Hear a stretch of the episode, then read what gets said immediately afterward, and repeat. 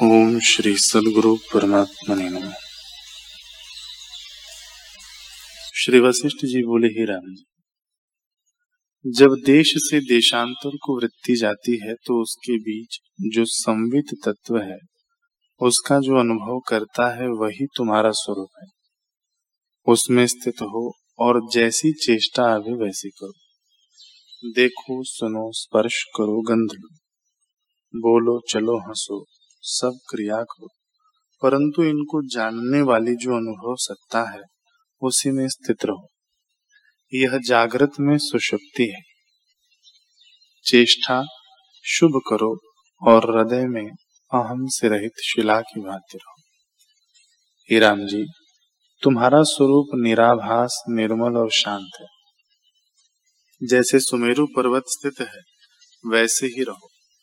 यह दृश्य अज्ञान से भाषित होता है, पर तमो रूप है, और आत्मा सदा प्रकाश रूप है।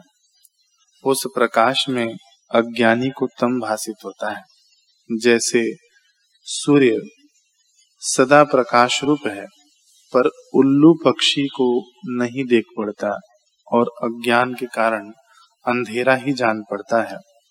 वैसे ही अज्ञानी को जो अविद्या रूप जगत भाषित होता है वह अविचार से सिद्ध है।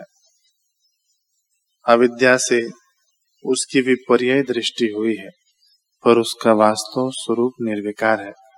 अर्थात जायते, अस्ति, वर्धयते, परिणमते, विपक्षीयते, नश्यते, इन षट विकारों से रहित है।